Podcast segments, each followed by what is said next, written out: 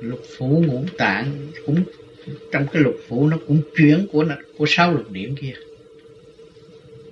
À, còn cái ngũ tạng ở đó là kim mộc thủy hỏa thổ ở bên trong. Mà cái sáu luồng điển tôi vừa cắt nghĩa ở bề trên là lửa này nước này không khí này phát triển này hào quang này linh cảm. Nó bao vây cái ngũ tạng mà để cho ngũ tạng vận hành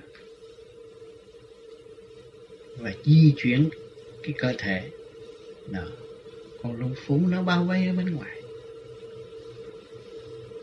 Ừ.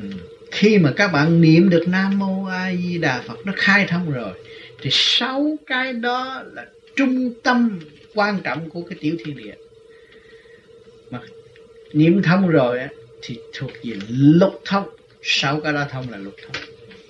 Mà khi các bạn thông được sáu cái đó rồi á, thì thiên biến dạng hóa vô cùng trí giác